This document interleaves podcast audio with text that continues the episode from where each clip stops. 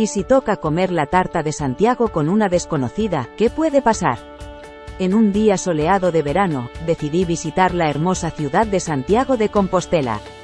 Me sentía un poco solitario después de caminar por la ciudad todo el día, así que decidí parar en una pastelería local y comprar una tarta de Santiago para disfrutar en el camino.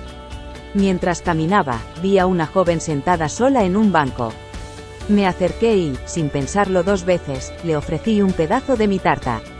Ella aceptó con una sonrisa y comenzamos a charlar. Resultó ser una estudiante de intercambio de Argentina que estaba explorando la ciudad.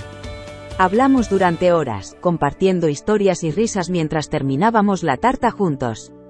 Al final de nuestra conversación, intercambiamos información de contacto y prometimos mantenernos en contacto. Fue una experiencia inesperada y agradable que me hizo sentir menos solo en una ciudad desconocida. Aprendí que a veces las cosas más simples, como compartir una tarta, pueden llevar a grandes conexiones y amistades inesperadas. La tarta de Santiago se convirtió en un símbolo de esta experiencia y cada vez que la veo o la pruebo, recuerdo a esa chica agradable que conocí en un banco en Santiago de Compostela.